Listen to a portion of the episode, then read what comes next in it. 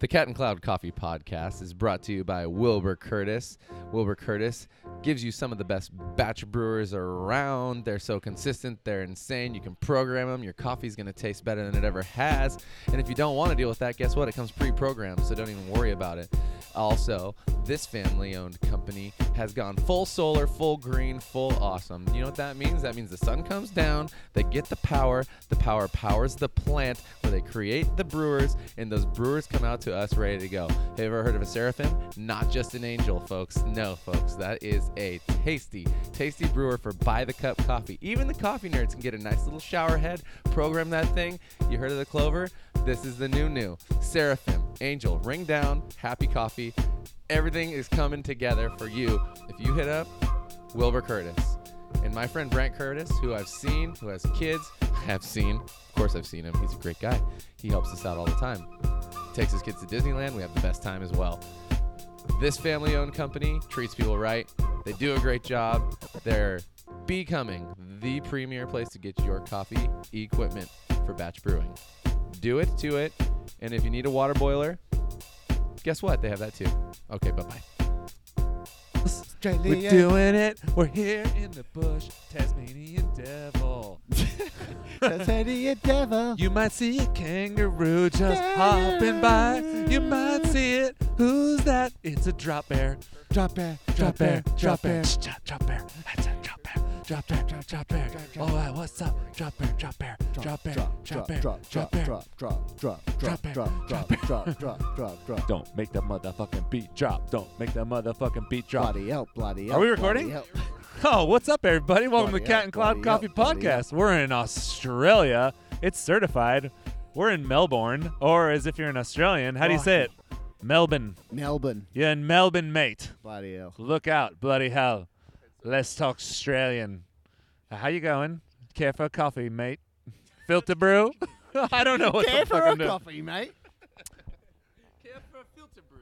So Jared and I are actually in Australia. We got here last night. We're running off zero sleep. We flew for a very long time. I've never been to Australia before. Neither has he. And so far, it's the best thing ever. We realize that we, here, we need to spend infinitely more time here. We're calling out we're going to come back, but...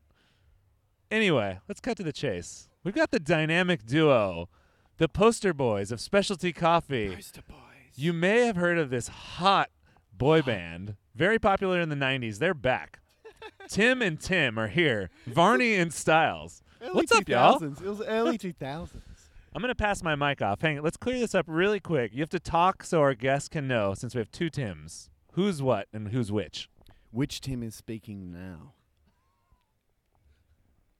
So I'm I'm Tim Williams, the uh, serious one, the serious one, the one who the one who corrects facts. Uh, Tim Williams slash uh, Styles, uh, and the other Tim is Tim Tim Varney slash Tim Varney T- slash the other Tim, yeah. Tim squared, Tim two, Tim two, Tim two. Um, you guys have been up to many things.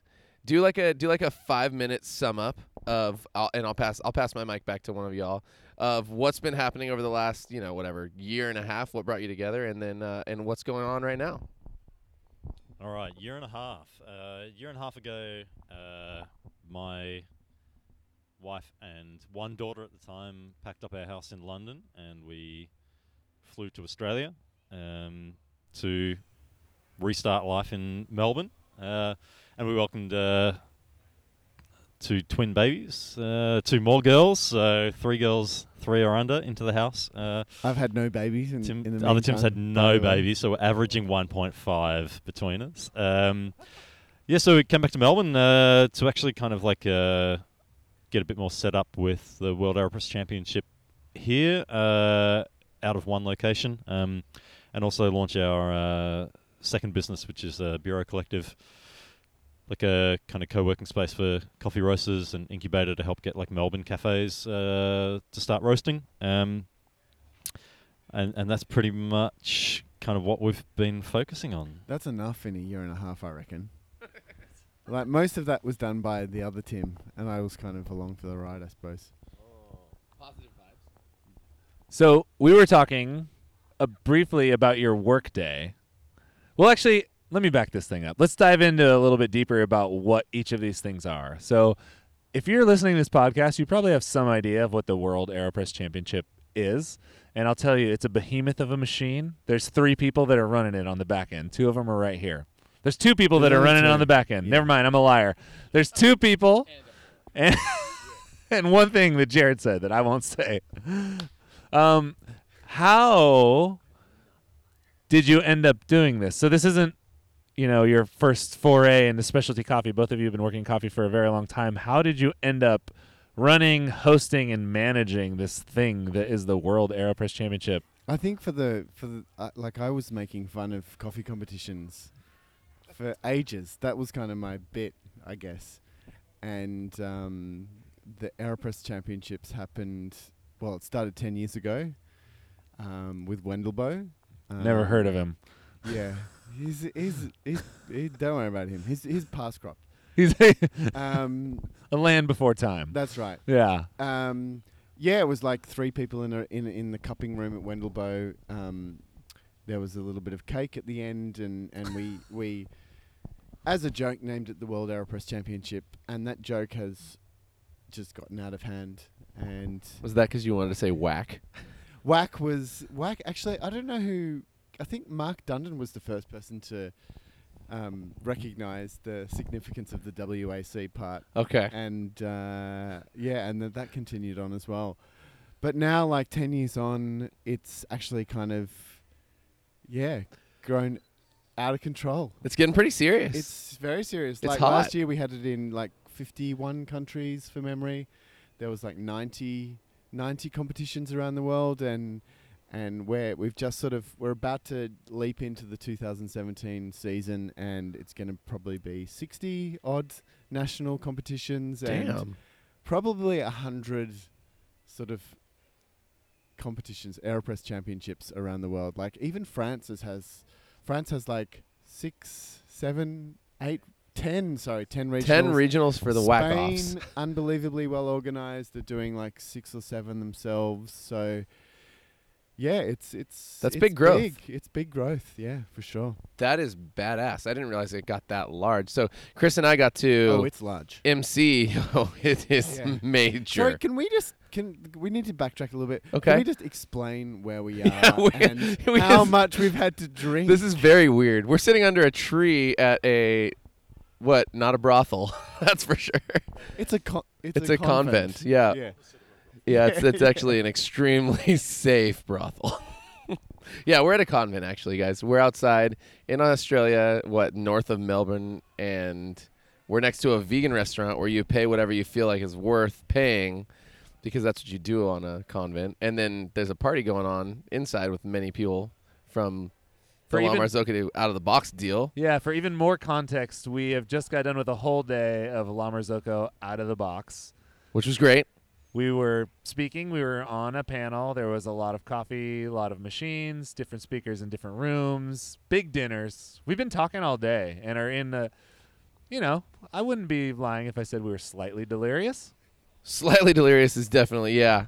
And then holding both of the microphones. Yeah. Still not over talking. Yo, yeah. No, no, we never are. And we're sitting under a tree and uh, and Tim Williams style. Said that there's no chance we'll be eaten by funnel spiders or snakes, so we're sitting under this tree happily. Funnel web. Funnel web. Oh, funnel web spiders. I just hear they're very terrifying. And uh, and I just, okay, so yeah, then fast forward or rewind. We were in Atlanta and we did, we uh, we emceed for the U S championship, and it was a lot of fun, and what you guys had gotten going has turned out to be a really cool thing that's been like really, really polarizing, and people are really into it. It's yeah, it's been it's been incredible how well it's been received, um, and it's kind of, you know what it turns out is that like coffee people like to go to things that aren't that complicated, that are fun and have free beer. Um, yeah, you know, it's maybe not the most incredible realization in the world, but. Um, Break down the format a little bit more, because we have a lot of people that listen who aren't straight baristas. So sure. There are some people who are maybe home enthusiasts who would be like, what What do they mean? So we said it was serious, but you're getting to where we're going, which is it's not super serious. It's, it's definitely not. In terms of a competition, you know, we say expressly on the website that if you're entering this competition because you think that by winning it you're going to have a lucrative consulting career, or you're going to uh, you're going to be like working the trade show circuit, you should definitely, definitely, definitely go on into the World Barista Championship. Um, it'll cost you ten grand, and you know if you do well, you could be on a plane every week of your life to like spruik the latest espresso machine. And and if, if that's what you want out of life, that's brilliant. And Sounds you should great. Definitely, you should definitely put the work in.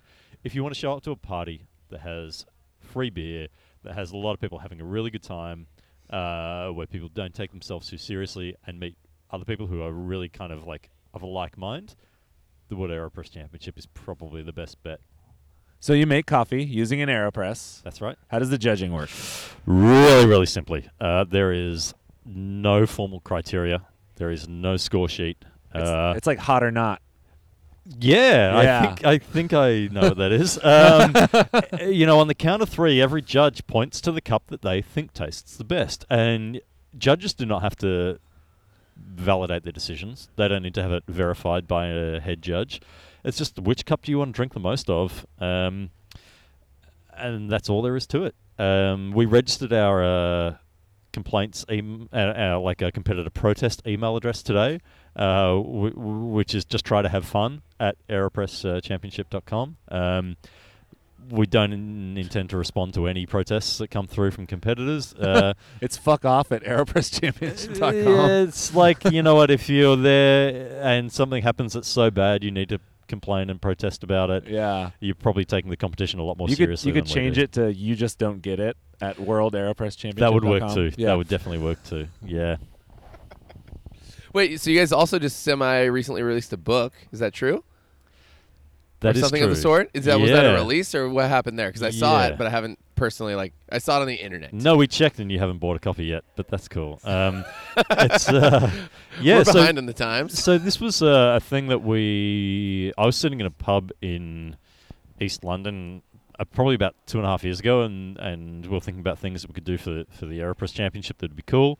Uh, and it was actually a little bit inspired by the La Marzocco yearbook that the guys do every year, and we thought, like, like what we do is really awesome, and it's an event that brings a lot of people together. But once it's over, there's like kind of nothing left, right? Right. And all we wanted was one little thing that was tangible, and that kind of summed up just how big this thing has gotten, right? Because it's still the case that we wake up multiple times a week and think, like, for my job today, I'm going to get up and I'm going to speak to a dude in North Galilee and uh, a woman in Tel Aviv, and we're going to talk about putting on the very first Israeli Aeropress Championship. Like, that's my morning today. Um, and that's totally surreal. So we wanted something tangible that kind of summed that up and that kind of showed how different all the Aeropress Championships were and how much fun they were. So we th- said, we'll do a book. And everyone we talked to said, definitely do not do a book. You will lose a lot of money. No one buys books. Um, it's really expensive. It's going to take a load of time. And all of that was true, right? Apart from the fact that no one is going to buy a book. Um, right. We had no idea just how instantly popular it was going to be. Um, we pretty much sold out, uh, like, uh, what is it, April t- on Friday. Uh, so that's uh, seven months ahead of schedule. Um, oh, that's great. And it's been really, really well received. Uh, so you know what we didn't do? We didn't talk really at all about... So yeah, a lot of the people who are listening to us right now do know who you are. But a lot of people don't. They're like, okay, these guys are cool. They did the, the World Aeropress Championships. We're we're in Australia talking to them. But I mean, you guys you guys have, um, Chris and I know, significant roles in the past in coffee. Do each of you, you know, go for it, Varney. Speak a little bit about like where you came from and like how you fell in love with coffee. People love to hear that stuff. Yeah. Everybody's got a different story. And then you can take it away too, Tim, because I know you've done a, a pretty vast array of different coffee and like food jobs as well. And So. Yeah, I'm always more impressed by other people's experiences and how they got into coffee. But mine was the same as everyone else. You sort of fumble into it, go to university, have a cafe job. It's you kind of into this coffee thing. You get into it a little bit more. You decide to travel. For Australians, you decide to travel I went over to London, um, worked for Illy for about two years, kind of got the vibe of that. Um, then I guess my c- kind of professional career started with when I s- went, damn it. Yeah, went to, to went to Oslo and worked with Tim Wendelboe um, from from day dot and started roasting with him, and that was fantastic. And then. Uh, And then I just felt homesick, having been away from Melbourne for eleven years. So I moved back to Melbourne, pissed about for about a year, fumbling my way around, figuring out what I wanted to do, had a few ideas, da-da-da-da-da. Uh, was obviously doing the World Aeropress Championship this whole time, and that was kind of um, great. And then when Tim came on board, that kind of um, pushed it into the stratosphere a little bit more, which is great. And then we decided, well, Tim actually decided that he was going to move back to Melbourne as well. And we kind of put our heads together. And that's when Bureau Collective came about. Right. But, but before we get into that, Tim needs to do his little special introduction, I suppose. Oh, bring it, Tim. It, yeah, mine's actually not, not vastly dissimilar. It was the same kind of university experience. It was like moved to Melbourne to go to university. Absolutely hated university uh, with a passion. Um, the only ever good day I had at uni was when um, the most annoying people in my course chose to occupy the student building and, and protesting something. I, I have no idea what. And uh, it was kind of cool because they were gone for the day. Uh, but then they came back and I said, this is not for me anymore. I was working in a cafe as well, just for like some cash. Um, and I just really enjoyed it. I was getting up at five in the morning or four in the morning to, to work in this shop, and uh, I found it really energizing, and it was kind of a lot of fun. So kept working in, in coffee, and was lucky enough to work for Mark Dundon at his first place in Brunswick uh, here in North uh, Melbourne for probably about a year or so, uh, and learned a lot. Ended up in London as well, um, working for a few different places there, including Square Mile. Um, mm-hmm. Over to L A, where I met you guys uh, for right. the first time at the U S B C back in two thousand eight? Nine-ish, I think. two thousand nine, yeah. yeah. I was there too. I was terrified. I didn't know what was going on. That was a big year for me. It was a big year for everyone. Yeah, I that was yeah, nuts. Certainly. Um, but that was really fun. You know, I worked for Intelli for a year and then uh, moved back to London.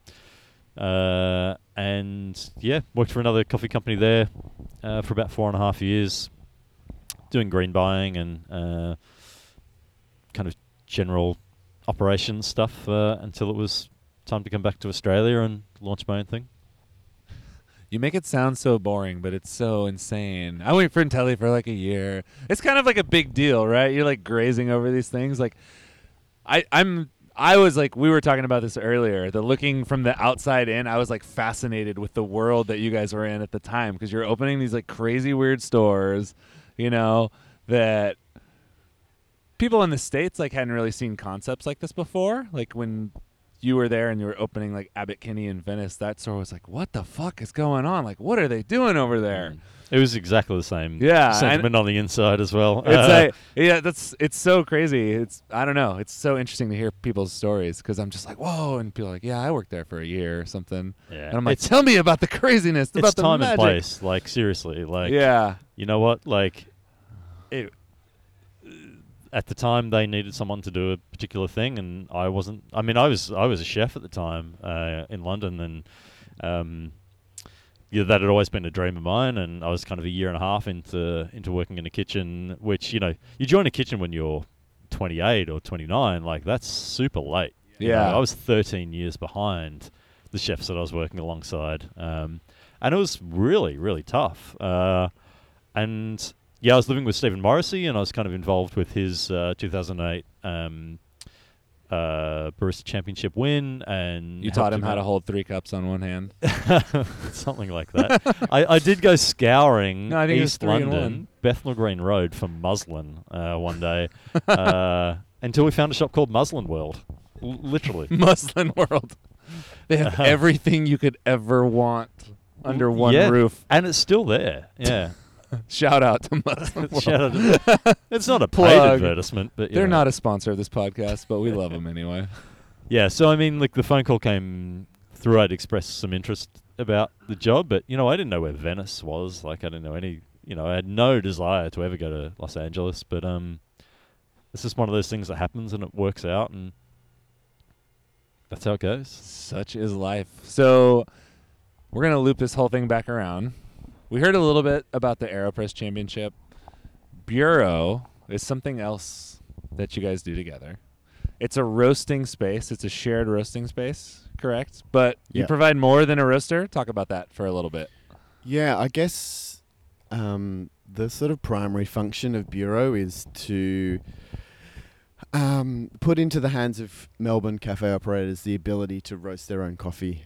Um, and with... zero experience in roasting. Um, uh, Tim and I are kind of available to sort of pass over anything that we've learnt, any of the experiences we've had in, in roasting and buying green coffee and being a, a, a roastery or a, a roaster um, over to these people who um, have the uh, dream or desire to, to be or the control of roasting their own their own coffee and their and having control of their own product. So.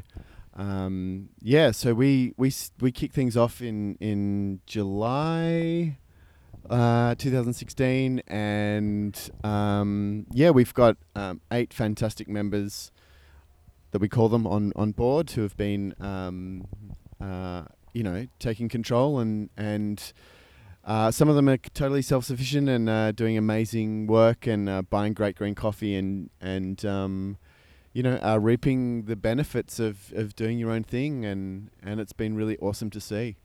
Yeah, it's kind of fun. So do you, are you, you're able to help these people see through their vision, right? So are they coming in and they're like, we kind of like coffee like this company and a little bit, we want to have it a little more like this. And you're like, okay, well, here's some of the ideas on how to, you know, achieve that in the roasting. But is it also something where you're, you're helping these people source specific coffees to achieve those goals as well? Like how, how deep does this go? Yeah, like that's a, that's a really tricky one. Like we don't want to delve too deeply into their own business, but we want to try and um, introduce them to the right people, like the right green importers, for instance, so that they're sourcing the coffee that they um, want to be serving themselves in their cafes. Um, we kind of guide them in the right direction for the style of roasting they want to do. We're really wary of not like pushing out a bunch of carbon copies of um, the same roasters, and we want their sort of personalities and their, um, you know, ideas of what they want to do to sh- to shine, basically. So um, we're kind of here just to um, empower them, basically, um, and yeah, like it, it's been it's been a really great process. Like we have so many different personalities and so many different um, ideas and. We've so, we've seen like people really take advantage of the opportunity they have in not having to run a roastery. Like you guys know, maintenance of a roaster and cleaning and, you know, making sure you have parts on hand and, you know, all the sort of technical stuff is kind of just a, a time drain. And yeah. it kind of, we're hoping that it allows our members to be able to like not focus on any of that stuff and purely focus on doing something interesting, buying amazing green coffee, roasting it really well, just learning along the way. Mm-hmm. Um, so that's kind of what we're here to do, I suppose. That's fun. Is it? Uh, is this something that you've been, you guys have been kind of collectively passionate about over the years, and you're you're finally kind of seeing a dream achieved, you know? Or is this is this something that kind of just like came about, and you're like, oh, this is actually a really cool idea that nobody's really executing around here, and maybe we could delve into this, you know? Is this is this like a majorly long premeditated idea?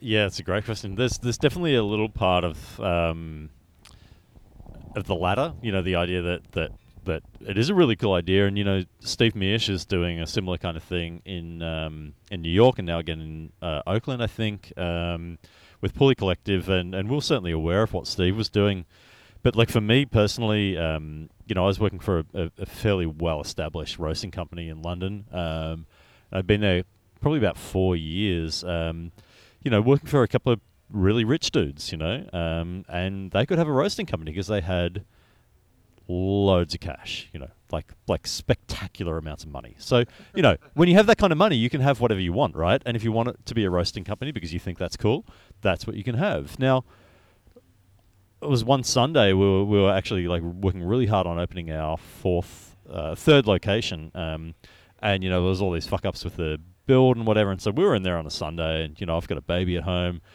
um, and and we opened the Sunday Telegraph or the Times or whatever it was, and there was an interview with the, one of the owners about um, how he sourced the coffee for the company, and you know.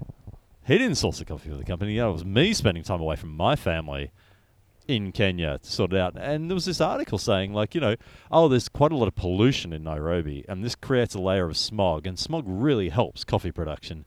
And and it was just utter bollocks. It's like shade grown. Yeah. You know, and, smog grown. And, you know, I had this whole crew in there on a Sunday, like, helping get this store open. And these were, like, really passionate people with really great ideas. And and... everybody in there was like mortally embarrassed about, you know, this this person who was speaking on behalf of the work that they did that was just like total shite that they were talking. Um, and so it was like on that day that I was like, this doesn't go any further. It was like all these people have like the opportunity, or no, sorry, they have the ability and the, the ideas to like do something really cool. And they're not going to get there, right? Because they're working for nine pounds seventy an hour. For, for people who are already spectacularly wealthy, so that they can have this ego project. That was not a drop bear. That was something else. Um, sure. What yeah. is happening? Um, and uh, yeah, so you know, that was the day that I kind of like set in place the the idea that I was leaving that company. I was going to sell my shares, and I was going to do something different that kind of helped bring those ideas about that made like coffee roasting more accessible for people. Yeah, it's interesting when people want all the credit because there's really no tangible benefit to it. If you're some sort of business owner, you already have like a certain amount of credit that's associated with owning the business. And when I'm looking at it from my perspective, it's like the more that I can empower the employees, like the better off everyone's going to be. If someone takes a project sure. from A to Z and then owns it, I don't want any of that credit. They should get it all, and that makes everybody look good. Absolutely. And, and that was a really kind of like painful realization that it was like, you know, the the work that I had done, that these other guys had done, um, really didn't mean anything to the person who was who was then able to step into a mainstream newspaper and take all the credit. And you know, with that, without that kind of like actual vision in the organization, like w- why were we doing it? Like, it, and so everything felt pretty hollow from that point on, and, and it was very much a case of wanting to do something different that kind of changed this balance. You know, there are really, really good business owners out there that, that do a really good job of things.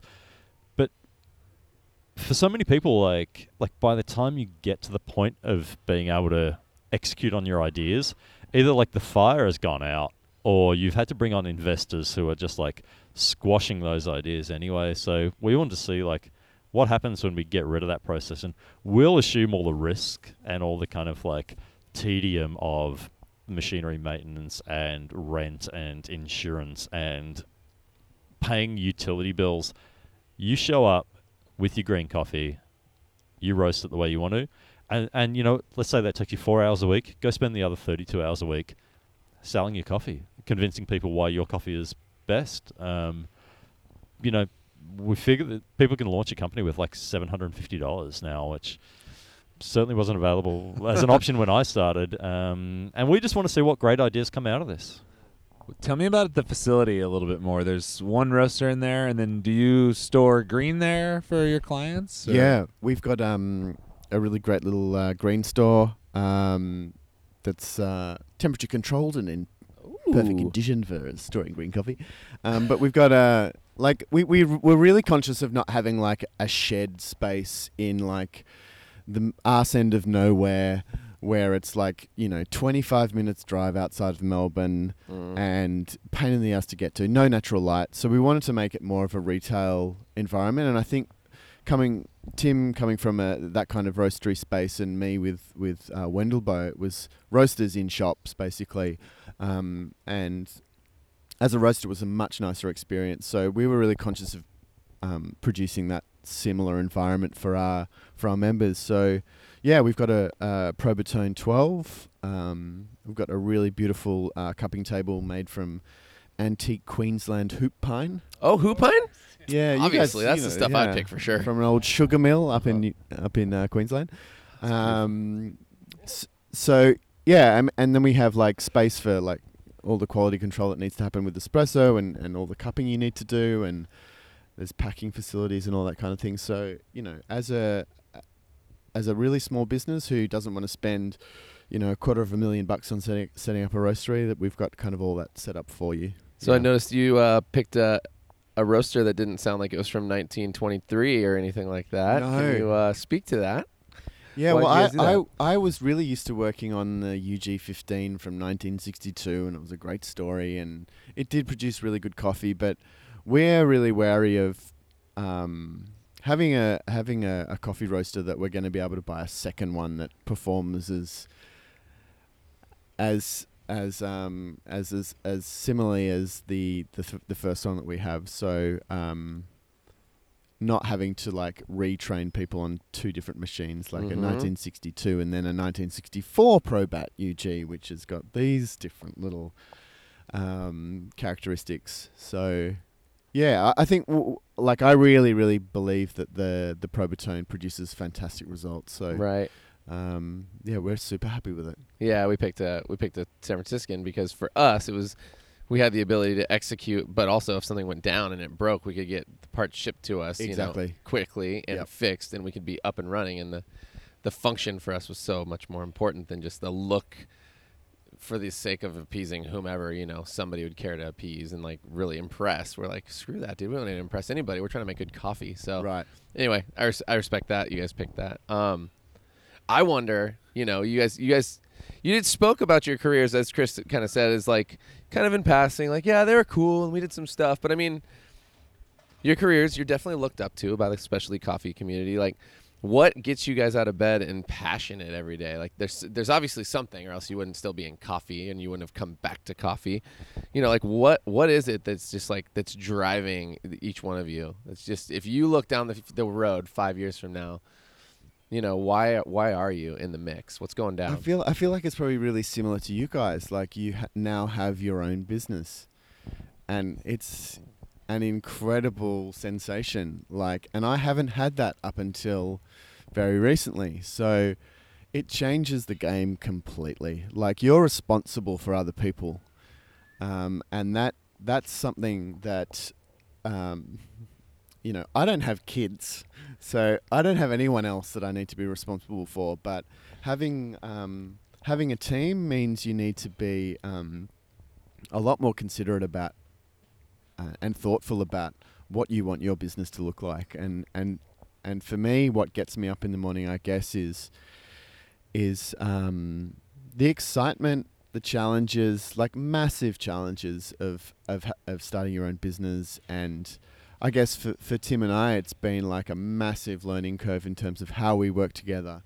And each day we get a better sense of what we're really good at, what I'm really bad at, um, what Tim's also really good at. Um, and that that's like, that's an, a really great little um, journey that, that I've, that I've, that I personally have taken. And there's a massive difference between working for somebody else, even though you might be completely, genuinely um, invested in that person and that business. It changes the game completely when you own it and you're responsible for it. So that's that's kind of my take, I suppose. Tim, too? Yeah, I would, like, I would definitely agree with the Willie Styles. Yeah, um, I would definitely agree with all of that. Like the uh, the kind of like. Um, Yeah, level of commitment that you have when when it's when it's your business is just so spectacularly different. Um, but yeah, for me, like I've only really ever had like two jobs that I absolutely hated, and um, and when when our first uh, daughter came along, um, you know, my wife and I were both really kind of um, keen that we we raised her in an environment where where work was like not a drag, like like you spent. I know it sounds like so cheesy and so new age and that kind of thing, but like you do spend so much time at work, and it's like such a big part of what what anyone does, um, that it's like the most saddening idea that you would that you would spend your life doing a job that you didn't like, um, or just like spending your days doing things that kind of sucked or that you weren't like super excited about. And you know what, like like uh, you know, we we were really keen that for Rita it was like work was like something cool and was like a part of your life, um, and it was fun and. And it was um, with people that you really, really enjoyed spending time with as well. And, you know, as you, you kind of touched on before, like, we're a really small team. Like, for Aeropress, it's just Tim and I. And for Bureau, it's Tim, uh, myself, and Joe, um, Joanne Watson, who I worked with in London for a number of years, uh, and who's our, our first and only employee. Um, and, and Joe is also our first and only babysitter. Like, she's the person who we trust to look after... Or literally, yeah, to look after our kids when my wife and I want to go out. Um, and it's, you know... And I'm paying for this. um, you know, and it's Barney's like... Um, pissed. Every morning when we drop her to a daycare, it's like, you know, like, it's not like, oh, you know, I got to get to work and go check in, that kind of thing. It's like, you know, I'm off to work, I got to catch up with Tim, got to catch up with Jojo, see what's happening, and... You know, my daughter is like super excited to come and visit at work and see what's happening. Um, my wife comes in like two half days a week to contribute as well at the moment. Um, and and to me, that that's what motivates me, that it's like the the idea of like dragging yourself to work to like punch in and like slam dunk the Henderson account and, you know, hope for that Christmas bonus. Like, all that stuff just sucks so much. And fucking and nailed it. Yeah, I just don't think that it's like... Um, I just don't think we're in a generation where where that's a necessity. Uh, and and when I worked in a company of sixty-five people, and, and there were so many people there that were just showing up every day until they could retire, I just felt like I just felt like sick for for the life that they led. Um, yeah. And I promised it would never be for me or for my family. They're all, I'm gonna work towards that retirement because the first fifty-five years of my life don't matter for shit. Just playing for the end game. Yeah, I think that you're hitting on something, and you do spend a lot of time at work, and it does sound kind of corny, but if you're having a great time, it definitely positively impacts the rest of your life. And since we've kind of got the ball rolling, I know that for me, I was never like a really depressed or weird, like weirdly upset human being, but my wife is like, yeah, you're way happier now than you were a couple years ago, and she can see it every day when I walk home, come home, you know, the cafe's right around the corner, so I pop in, and it's it's not like that release of like, oh, just got home from work, give me an hour before you talk to me because that was a fucking ball buster or something. Yeah, it's, it's such a good feeling. What was the scariest thing for you two when you decided that you were going to do this? What was the biggest, like, I don't know if we should? Oh, yeah, I, d- I don't know. I felt really weirdly confident or, st- like, I kind of knew it was going to be okay. And maybe that's a lot to do with who I partnered up with. And doing it in a team makes it easier, I think, um, rather than going solo. I suppose I don't. I don't have it. If Tim has an answer, I'm going to pass it over to him because I don't have one. And don't say it was me. uh, yeah, I actually I didn't feel nervous at all about kind of the financial side of it or whatever. Like, uh, you know, with the location that we have um, for Bureau and, and what we're doing there, like we're very much testing the viability of this idea um, on a small scale. And if it if it if this works well, we'll scale it up. If this let's say it didn't work well, then, you know, we hadn't kind of staked houses or anything on this. Um, the, the the scariest thing for me was that, that what we were doing was something really untested, and, and Tim and I had been friends for like eight or nine years, um, but we never worked together outside of the Aeropress Championship, and that was really a side project for so long, um, and we'd never lived in the same city. So we're going from being friends... You know, good, really good friends, but, but but one based in London, one based in Oslo, and then one based in, in Melbourne, to both being in the same city, showing up every day, having to like deal with like, well, did you did you do the expenses, and you know, have you like um, followed up with this person, and have you done all this sort of thing, and it was a, just like a massive shift in dynamic, right. um, And, it, you know, the start of that, Chris, we talked about it a little bit before. It was like the start of that was like really hard. And learning how to work with someone when there's no one else to come in and say, why don't you guys try it like this, was really tough. Um, and I was scared about that at the start. And I think, you know, we, we, we worked through a kind of a lot of, we learned a lot, like over the first couple of months, and it's certainly at a point now where I think we're doing really well. Um, we can always do better, but but that's probably the thing that I was most nervous of uh, when launching. Totally understandable. I mean, you get dynamics together, especially if you go from friends to like our livelihoods depend on doing a good job. There's an added stress there, and it's like one of those things where, yeah, you have to learn to work together. Relationships are gnarly.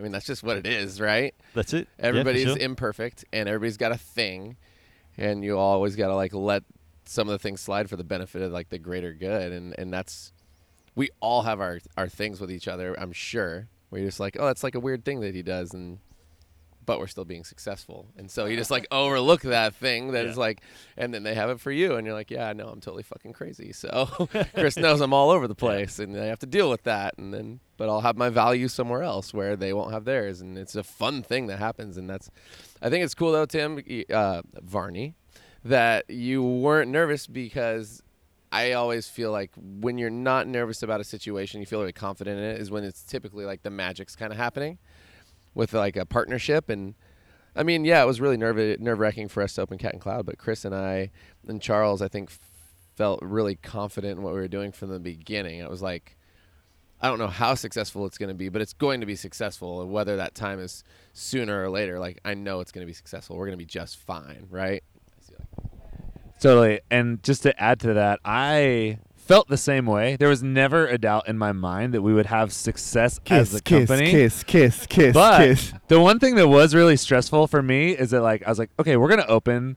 We're going to make this thing work. And I'm pretty sure people are going to like it. And I'm pretty sure we're going to be able to scale it up. And then on my mind, I was like, is this going to end up being the thing that I'm really proud of when I wake up in the morning? Yeah. And that is a challenge, and that does bleed back into the relationship of the whole thing, because there's three of us, and even though we align on a lot of stuff, there's a lot of stuff that we all have like wildly different ideas about. So there is a lot of that nurturing the relationship between the partners. And if anybody goes into business with someone else and then you have little hang-ups or like snags and then just get like immediately depressed by it or like, oh man, this isn't right, I just encourage them to take a step back and be like, okay, this is the same thing as having a relationship with a significant other. And that's like, people are these changing, growing things, and all relationships take work, and they're going to take work for the rest of that relationship, no matter how good or bad it is. Like, as good as a relationship is, like,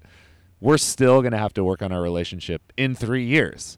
Because we're going to be different people, you know what I mean? And we're going to want different things, and we're going to need to figure out how to make that work together. So don't be discouraged. You can do it. Just put the work in. You said you can do it, put your back into it? Yeah. So, yeah, we feel pretty good about all of ourselves, yeah, you guys. Yeah. yeah. So, wait, I mean, we're we're like, what, forty-plus minutes? So how about this? So that's, I feel like we did an awesome job, but what are some things that you guys want everybody to, like, if everybody's listening and you need them to know a few things about what you got going on? If anybody's like, listening. Oh, they're still listening, bro. It's Montana's. Tell them, tell them, yeah, like, tell them what's, what's, the, what's the stuff they need to know about what you guys are doing, or what you, the, the World Aeropress Championship circuit, like, what's some hot stuff before we close this thing off that you guys, I'm just going to hand the mic back over to Big Willie Styles. Varney's got your own. Just go off for a minute. Bring all the heat. I think I think the main thing, uh, the main thing, yeah, Aeropress Championship, um, you know, we feel like uh, we've kind of done okay in the U S for the last, like, seven or eight years. Uh, it, it's been all right, um, but we've never been, like, super stoked on, on, on what the competition circuit has looked like. It's like, what are you, like, three hundred million people now, um, huge coffee drinking country, and we get more competitors in Poland, you know. So, um, yeah, so, you know, that's that has not been great. But uh, this year, you know, this year we've actually taken kind of control of the U S ourselves instead of just farming everything out to hosts. Uh, and so we're looking at at least um, twelve regional competitions, uh, which we're hoping to add a lot more to. Um, we're not dividing things up into, like, northeast and expecting everybody to drive four and a half hours to get to a city that's in the northeast, which I don't know off the top of my head. Uh, northwest might be Portland. Is that right? Yeah.